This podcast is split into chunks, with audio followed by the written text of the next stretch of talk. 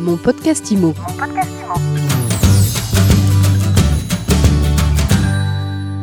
Depuis quelques jours, l'immobilier se déconfine. Alors, quelles seront les conséquences de la crise sanitaire sur le marché du luxe, sur le marché du prestige? Eh bien, on en parle tout de suite avec Laurent Demeur. Laurent, bonjour. Bonjour Ariane. Laurent, tu es président de Coldwell Banker France et Monaco. Tes agences immobilières ont ouvert leurs portes il y a quelques jours après deux mois et plus de confinement. Alors, comment ça se passe sur le terrain? Sur le terrain, ça se passe euh, bien on s'est organisé d'abord. Hein, on s'est organisé pour d'abord euh, la santé de nos clients, de nos salariés, de nos consultants. Donc ça a été la première chose à faire. Pendant dix jours, bien avant, en amont, nous avons tout organisé avec des kits sanitaires, des masques, euh, des visières, euh, et euh, du gel, enfin des gants, tout, tout ce qu'il faut, tous les kits sanitaires nécessaires. Et nous avons structuré nos bureaux en supprimant des postes de travail. Nous avons organisé des roulements internes afin qu'il n'y ait jamais, en fonction du nombre de mètres carrés, plus de tant de personnes par jour par tranche horaire de trois heures, avec des aérations des locaux entre-temps. Donc nous avons mis en place toutes les procédures de sécurité sanitaire. Ça, c'était la première chose. Maintenant, pour la partie de travail, nous avons, nous n'avons jamais cessé de travailler pendant le confinement. Déjà, premièrement, nous avons maintenu une activité. Bien évidemment, cette activité n'était pas, extrêmement forte, mais nous avons quand même réussi à, avoir des offres, à concrétiser des ventes pendant cette période. Donc, nous n'avons pas été en activité zéro. Et depuis la réouverture de lundi, eh ce qu'on constate, c'est une forte demande des acquéreurs. On constate que les acquéreurs sont là, des demandes de visite sont importantes et euh, nos consultants sont au travail. Donc je dirais une activité un peu compliquée par rapport aux mesures sanitaires, mais un début d'activité qui se pourrait s'apparenter à une première rentrée de septembre après les vacances du mois d'août. Comment ça se passe concrètement une visite aujourd'hui? Alors une visite aujourd'hui, déjà, on essaye, nous, chez Conan Banker, de les limiter. Donc là, on, a des, équipes marketing sont en train de faire cette semaine des tours virtuels en 3D avec des plans 3D de tous les, appartements et les propriétés que nous avons. Donc déjà, c'est une première chose pour limiter au maximum les, le futur les visites physiques.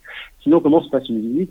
La première chose, elle se passe avec masque, elle se passe avec des gants, elle se passe, nous, demandons naturellement à des acquéreurs de ne pas toucher les portes, les poignets et autres. Nos consultants sont habilités à le faire. Nous demandons bien évidemment aux vendeurs de ne pas être présents pour aller faire des courses pendant cette visite et euh, de maintenir bien sûr des, une distance sociale de 2 mètres pendant la visite. Mais nous ne faisons que des visites qui sont extrêmement ciblées. Nous évitons toute première découverte de clients qui sont en début de recherche, mais sur les visites physiques, nous privilégions dans ce cas-là du online le plus régulier. D'accord, donc une organisation sanitaire très stricte dans les agences pendant les visites, des acquéreurs qui se manifestent, euh, qui continuent de se, manifester. Euh, au niveau des prix, comment ça se passe? Il y a certains réseaux de luxe, de prestige annoncent des tables sur des baisses de prix en reprise de, marché. Euh, est-ce qu'il faut s'attendre à une baisse des prix? Je dirais que non, pas vraiment. Euh, la peut-être entre Collet Banker et certaines autres, euh, réseaux, c'est que nous cherchons à défendre nos prix, les prix de nos clients. Nos clients nous ont confié des mises en vente et nous sommes là pour essayer d'atteindre leurs objectifs. Le, le prix, bien évidemment, quand le marché, entre guillemets, ferme et réouvre, on part sur les prix anciens, sur les prix d'avant confinement. Donc ce sont ces prix-là qui sont affichés. Il y a de la demande. Ce n'est pas une crise de l'immobilier, crise du Covid-19 ce n'est pas une crise immobilière. Il y a de la demande, il y a des projets d'achat, il y a des projets de changement. Il y a eu plein de choses qui se sont passées pendant ce confinement, des gens qui ont fait le tour de leurs appartements, de leurs maisons, qui ont, qui ont pu voir s'il y avait des défauts, si au contraire, quelles pièces, si des pièces leur manquaient ou si, s'ils avaient besoin d'un extérieur. Donc on a des, et puis des personnes ont réfléchi avec le télétravail. Je peux finalement gérer mon activité de chez moi. Donc je peux aussi choisir un lieu d'habitation plus loin de mon lieu de travail. D'autres ne veulent plus prendre les transports en commun, donc au contraire veulent se rapprocher de leur lieu de travail. Donc nous avons plein de, raisons pour cette demande. Alors ce qui se passe au début, bien évidemment, quand un marché redémarre, les premiers qui ont besoin de vendre, s'ils ont un besoin urgent de vendre, notamment certains chefs d'entreprise, certaines professions libérales qui ont besoin de réinjecter de la liquidité dans les entreprises de toute urgence, ceux-là seront obligés de consentir des, des efforts sur leurs ambitions.